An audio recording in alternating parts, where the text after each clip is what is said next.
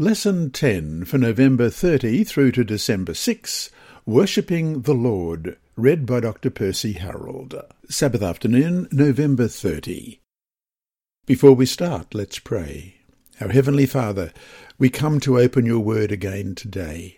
We may be doing it alone or we may be doing it with friends. And as we open your word, we pray that your Holy Spirit will guide us, that we may see you, we may see your love and your goodness and your kindness and your faithfulness. And that as we do so, we will see in the history portrayed here from the time when the temple was rebuilt in Jerusalem and the city was rebuilt.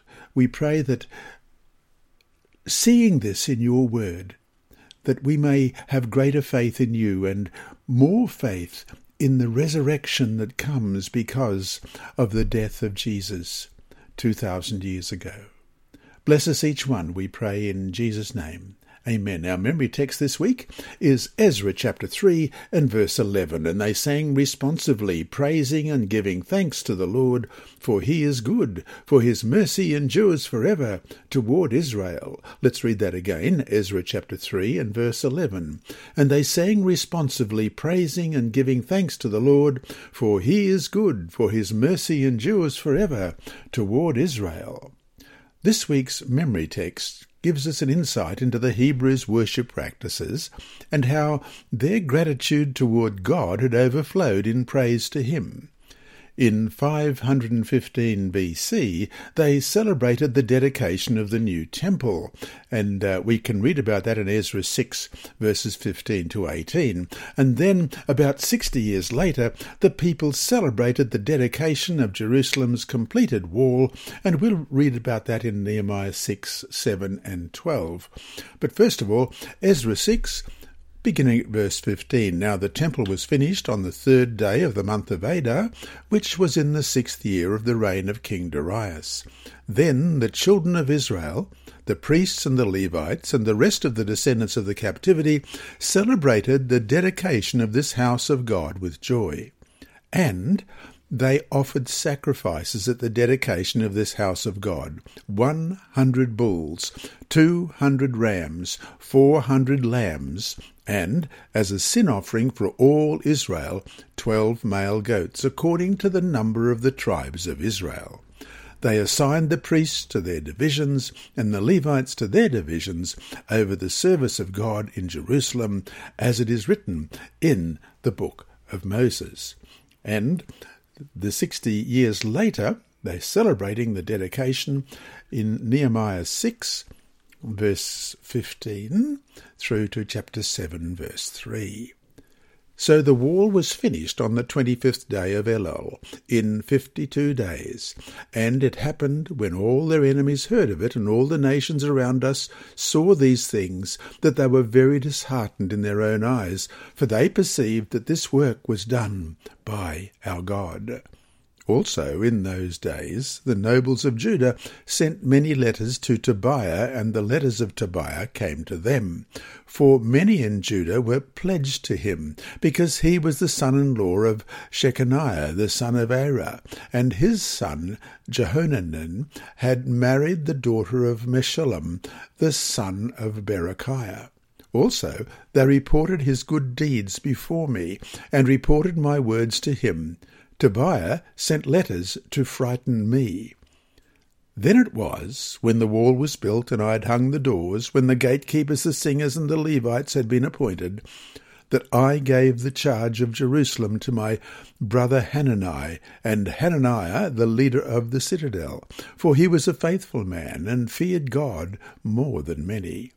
And I said to them, Do not let the gates of Jerusalem be opened until the sun is hot and while they stand guard, let them shut and bar the doors, and appoint guards from among the inhabitants of Jerusalem, one at his watch station, and another in front of his house. And in chapter 12 of Nehemiah we read, in beginning at verse 27. Now at the dedication of the wall of Jerusalem, they sought out the Levites in all their places to bring them to Jerusalem to celebrate the dedication with gladness, both with thanksgivings and singing, with cymbals and stringed instruments and harps. And the sons of the singers gathered together from the countryside around Jerusalem, from the villages of the Netophathites, from the house of Gilgal, and from the field of Geba and Azmaveth, for the singers had built themselves villages all around Jerusalem. Then the priests and Levites purified themselves and purified the people, the gates, and the wall. Following the listing of genealogies in Nehemiah 11 and 12, the author transitions to the time they celebrated the dedication of the city wall. It was customary for the nation to dedicate things to God the temple, a city wall, or even houses and public buildings. Such a dedication was thoughtfully prepared and was accompanied with singing, music, feasting, sacrifices, rejoicing, merriment, and the purification of the people. David established the practice of sacrifices during a dedication, and afterwards Israel's leader followed his example starting with Solomon when he brought the ark into the temple, as we read in 1 Kings chapter 8 and verse 5. Also King Solomon and all the congregation of Israel who were assembled with him were with him before the ark, sacrificing sheep and oxen that could not be counted or numbered for multitude.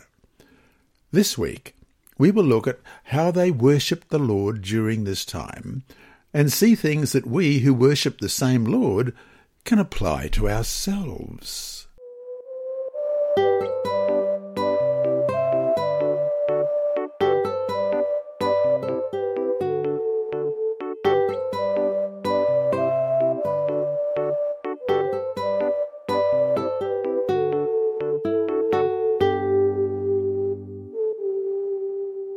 Sunday, December 1 Singing the Songs of the Lord.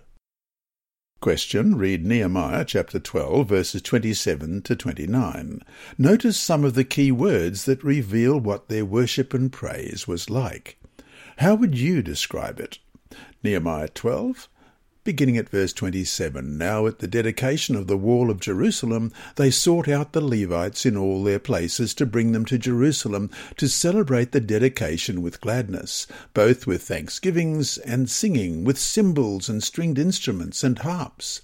And the sons of the singers gathered together from the countryside around Jerusalem, from the villages of the Netophathites from the house of Gilgal, and from the field of Geba and Azmaveth, for the singers had built themselves villages all around Jerusalem. The Israelite nation had commissioned a specific class of the Levites to be singers and musicians for the temple services. God directed the practice and gave instructions for the service, as the temple worship was to be beautiful and professionally performed. King David had organized this practice into a more elaborate and magnificent system than had previously been done. Therefore, the descendants of Asaph, whom David had appointed as the leader of worship in the temple, were still designated as, as it says in Nehemiah 11:22, the singers in charge of the service of the house of God. Question, look up First Chronicles chapter 25 verses 6 to 8. What does this teach us about how central and important music was to their worship and their singing the songs of the Lord? First Chronicles chapter 25 beginning at verse 6. All these were under the direction of their father for the music in the house of the Lord, with cymbals, stringed instruments, and harps for the service of the house of God.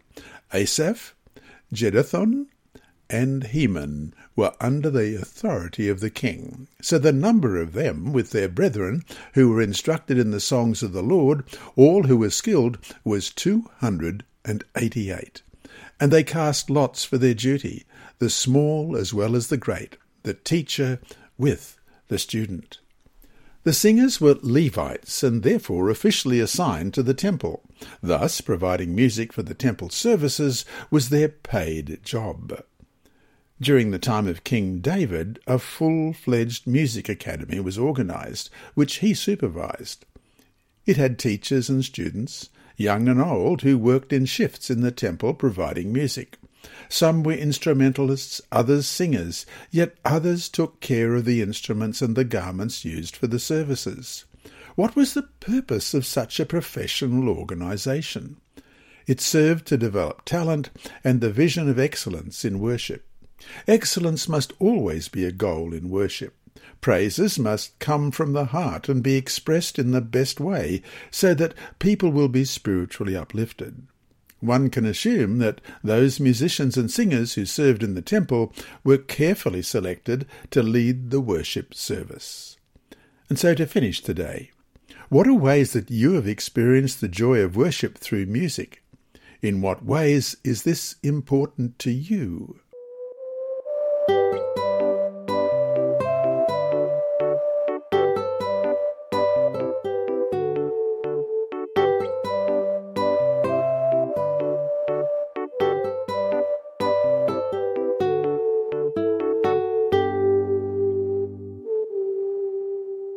Monday, December 2 Purification. After the scriptures talk about the dedication of the wall and then the gathering of the singers, the next verse, Nehemiah 12:30, talks about purification. Then the priests and Levites purified themselves and purified the people, the gates, and the wall. The Hebrew root word for purified, through thr, means to be clean, to be pure, and it is used in many contexts in the Old Testament, including those with the idea of being morally pure and clean before God. Consider this. But if we walk in the light as he is in the light, we have fellowship with one another, and the blood of Jesus his Son purifies us from all sin. If we claim to be without sin, we deceive ourselves, and the truth is not in us. If we confess our sins, he is faithful and just, and will forgive us our sins and purify us from all unrighteousness. That's 1 John 1, verses 7 to 9. What does this text teach us about 1. Human nature, 2. God's forgiveness, and 3. God's power in our lives. The temple and its services were crucial components of the religion of ancient Israel. But the temple and its services were a means to an end, not an end in and of themselves. And that end, of course, was to lead the people into a saving relationship with their covenant God, the Lord Jesus Christ, and to know his cleansing power in their lives. And it's the knowledge of what God has done, what the Lord has saved us from, that leads us to love Him and worship Him. That's one reason, over and over, the ancient Israelites recounted what God had done in their past. It helped them to know the goodness and love of the Lord, which was central to the joy and thanksgiving that was to permeate their worship experience. For us today, the experience and appreciation of forgiveness for sin should come out of gratitude to God and lasting joy. Then it is easy to praise the Lord and express appreciation for the beauty of his character. And what greater revelation of God's character can we have than seeing Jesus on the cross, bearing the punishment for our sins, so we don't have to bear that punishment ourselves? And so to finish today.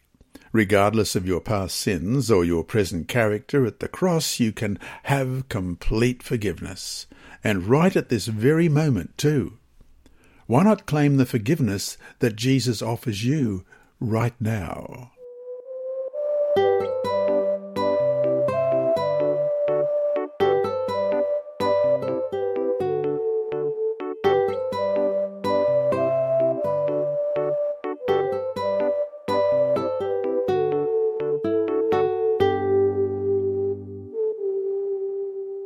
Tuesday, December 3. Two large Thanksgiving choirs. Question Read Nehemiah chapter 12, verses 31 to 34. Why was music such an important part of this celebration? Nehemiah 12, beginning at verse 31. So I brought the leaders of Judah up on the wall and appointed two large thanksgiving choirs. One went to the right hand on the wall toward the refuse gate. After them went Hoshea and half of the leaders of Judah, and Azariah, Ezra, Meshullam, Judah, Benjamin, Shemaiah, Jeremiah, and some of the priests' sons with trumpets, Zechariah, the son of Jonathan, the son of Shemaiah, the son of Mattaniah, the son of Micaiah, the son of Zaccur, the son of Asaph, and his brethren, Shemaiah, Azareel, Milalai, Gilalai, Mai, Nathaniel, Dan, Judah, and Hanani, with the musical instruments of David the man of God. And Ezra the scribe went before them.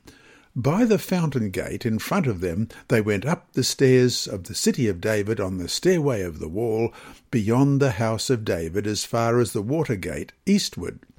The other thanksgiving choir went the opposite way, and I was behind them with half of the people on the wall, going toward the tower of the ovens as far as the broad wall, and above the gate of Ephraim, above the old gate, above the fish gate, the tower of Hananel, the tower of the hundred, as far as the sheep gate.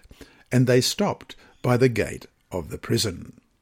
So the two thanksgiving choirs stood in the house of God, likewise I and the half of the rulers with me, and the priests, Eliakim, Maaseiah, Minjamin, Micaiah, Elioenai, Zechariah, and Hananiah with trumpets, also Maaseiah, Shemaiah, Eleazar, Uzzi, Jehohanan, Malchijah, Elam, and Ezer, the singers sang loudly with Jezrahiah, the director. Part of the worship service in Nehemiah's time was creating two thanksgiving choirs that walked around Jerusalem singing, accompanied by instruments. They started in the same place and then split off, each going in a different direction around the walls of the city. One group was led by Ezra, who was at the front, and the other group had Nehemiah at the back. The two choirs met up once again in the valley gate, and from there proceeded into the temple. Priests who blew the trumpets complemented each procession. Once the choirs entered the temple, they stood facing each other. It was an excellently organized procession and worship service. To answer why music is such an important part of the celebration and worship service, we have to look at its meaning in the context of the temple.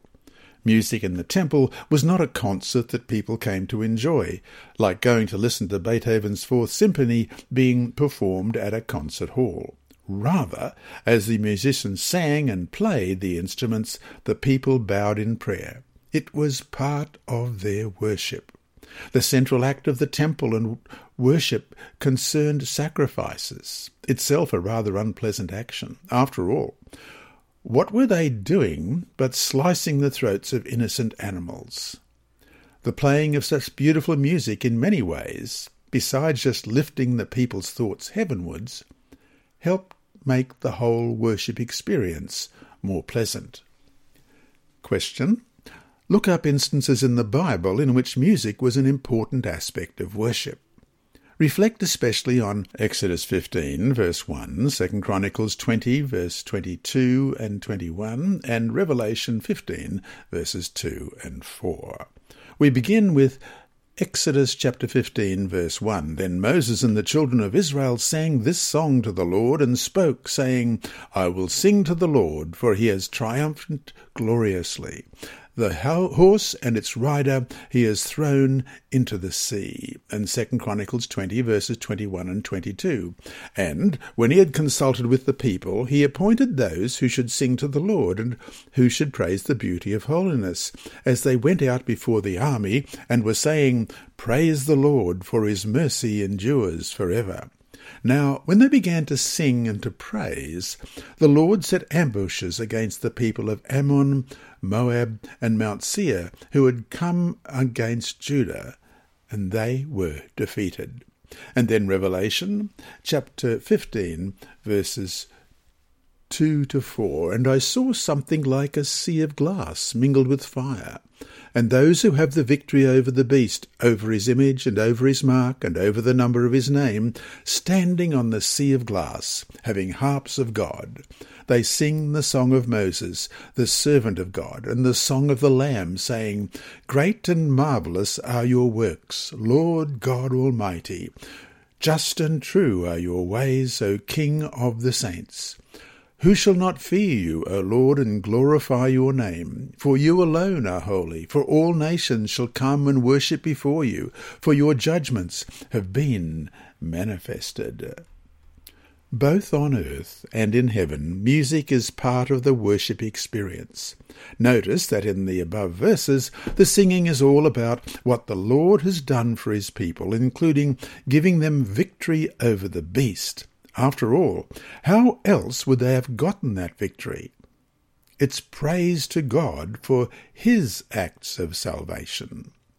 And so to finish today, name some of the things that God has done for you that are good reasons to sing praises to Him.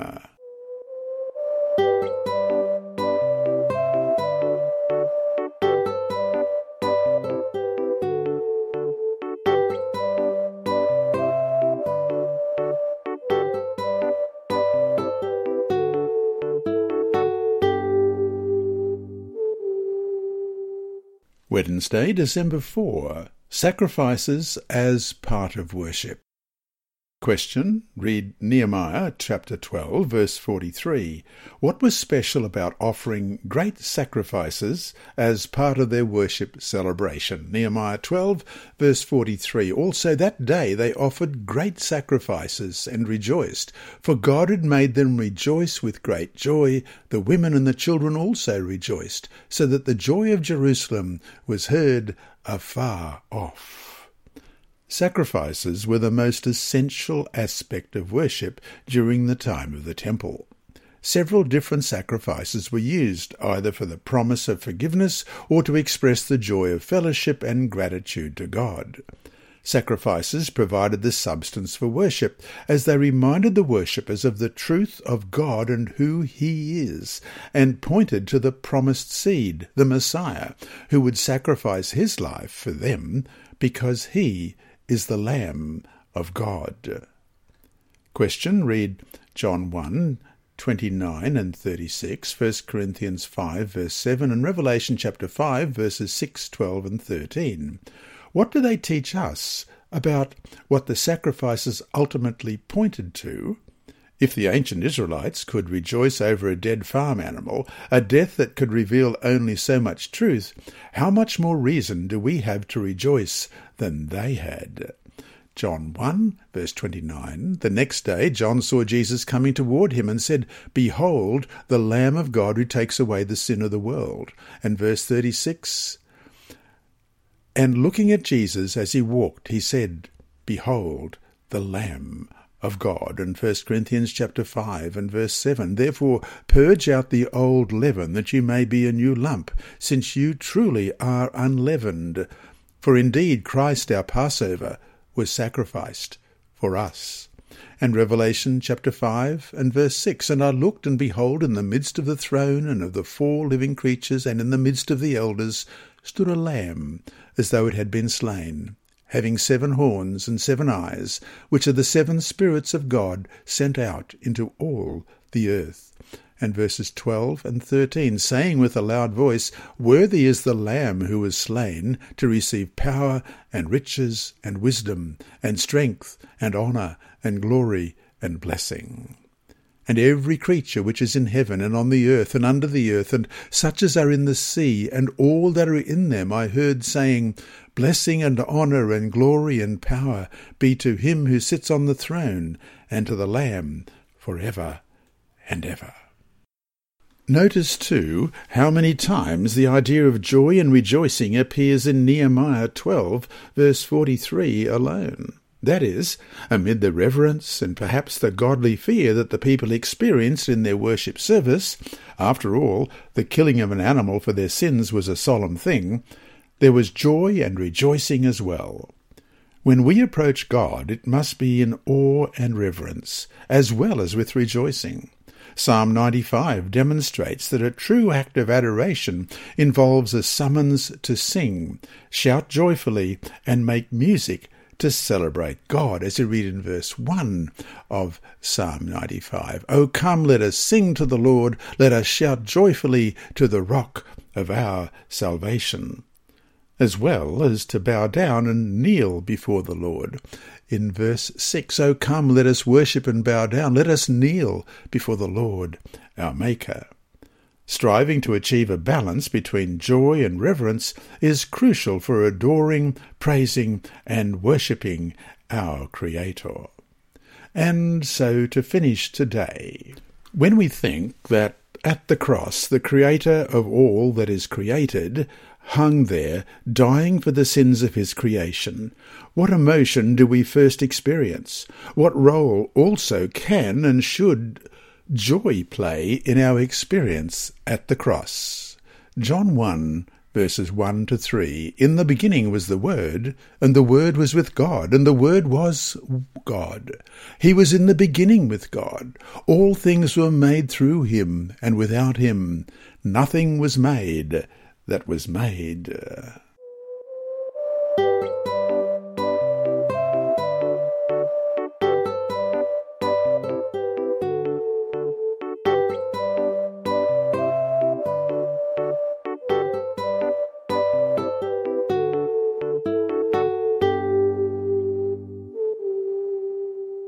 Thursday, December 5. Priests and Levites as part of worship.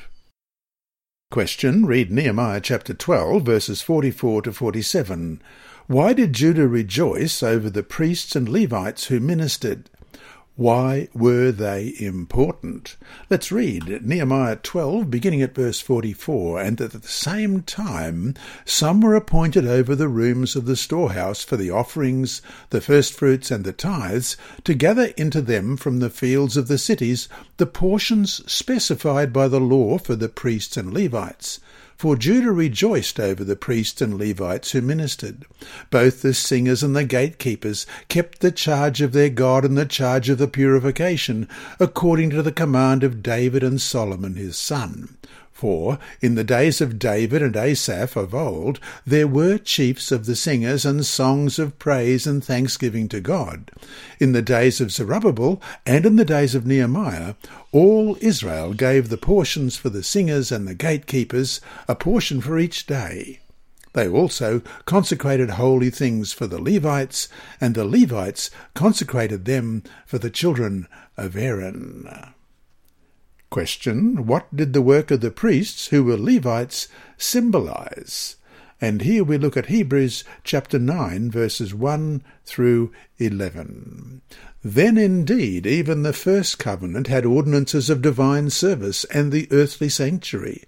For a tabernacle was prepared, the first part, in which was the lampstand, the table, and the showbread, which is called the sanctuary, and behind the second veil, the part of the tabernacle which is called the holiest of all, which had the golden censer and the ark of the covenant overlaid on all sides with gold, in which were the golden pot that had the manna, Aaron's rod that budded, and the tablets of the covenant and above it were the cherubim of glory overshadowing the mercy seat. Of these things we cannot now speak in detail. Now, when these things had been thus prepared, the priests always went into the first part of the tabernacle performing the services.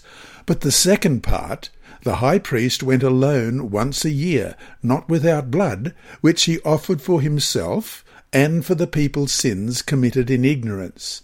The Holy Spirit indicating this that the way into the holiest of all was not yet made manifest while the first tabernacle was still standing. It was symbolic for the present time in which both gifts and sacrifices are offered, which cannot make him who performed the service perfect in regard to the conscience. Concerned only with foods and drinks, various washings and fleshly ordinances imposed until the time of Reformation. But Christ came as high priest of the good things to come, with the greater and more perfect tabernacle, not made with hands, that is, not of this creation. Ellen White writes in The Great Controversy, page 489. The intercession of Christ in man's behalf in the sanctuary above is as essential to the plan of salvation as was his death upon the cross. By his death, he began that work which, after his resurrection, he ascended to complete in heaven. We must by faith enter within the veil, whither the forerunner is for us entered, as it says in Hebrews 6.20. End of quote. Again, though the people back then certainly didn't have the light that we have today, they understood enough to know that the work of the Levites, who alone could minister in the temple, was so important. They were excited that the work of God would be done through them. The nation had been spending time with God in reading His Word, praying, worshipping, and rededicating themselves to Him. Amid all this, they realized that the ministries of the temple had been neglected and needed to be restored. Now that these were established again, the people rejoiced over the important work the Levites would be doing on their behalf. God impressed the nation that the ministries of the temple were part of his design for worship. Unfortunately, ministers, teachers of the word, and musicians are often taken for granted. Even during the time of Nehemiah, the support of the Levites was sometimes strong and sometimes very weak. The Levites had to go back to other work many times in order to provide for their families because the people stopped giving tithes and offerings. Without tithes and offerings, there is no organized worldwide church. If we want our ministries to continue, we must be committed to supporting our ministers by monetary contributions as well as verbal appreciation. The church may never be perfect, but that shouldn't undermine our giving to God so that His work can continue around the world.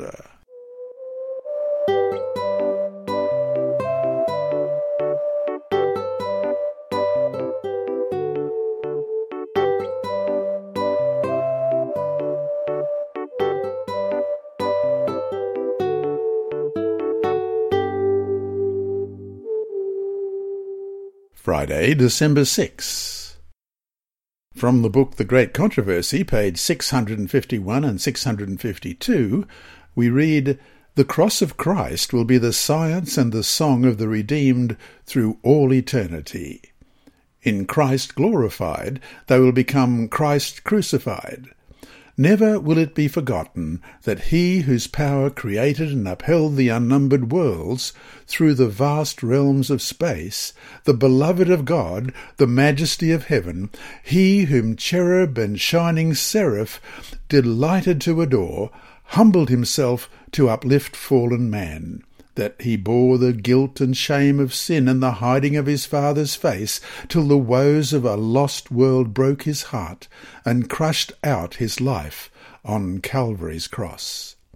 That the Maker of all worlds, the arbiter of all destinies, should lay aside his glory and humiliate himself from love to man, will ever excite the wonder and adoration of the universe as the nations of the saved look upon their Redeemer and behold the eternal glory of the Father shining in his countenance, as they behold his throne, which is from everlasting to everlasting, and know that his kingdom is to have no end, they break forth in rapturous song.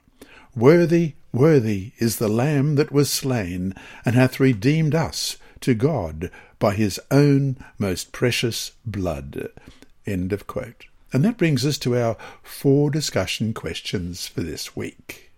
1. In class, talk about finding the right balance in worship between reverence and joy. Or work through this question Are reverence and joy mutually exclusive anyway? 2.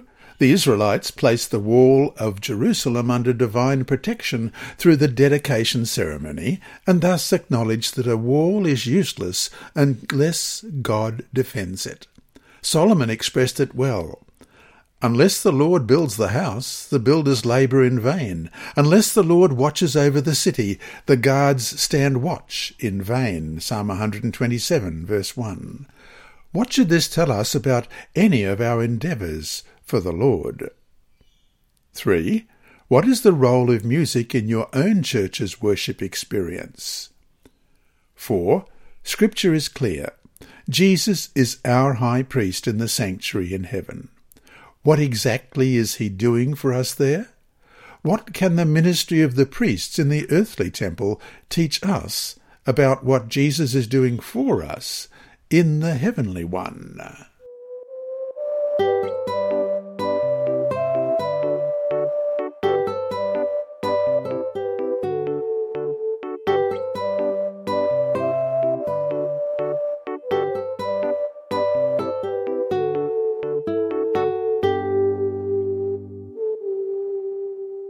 Inside Story. Our mission story this week is titled Three Warnings in Abkhazia, and it's by Andrew McChesney of Adventist Mission.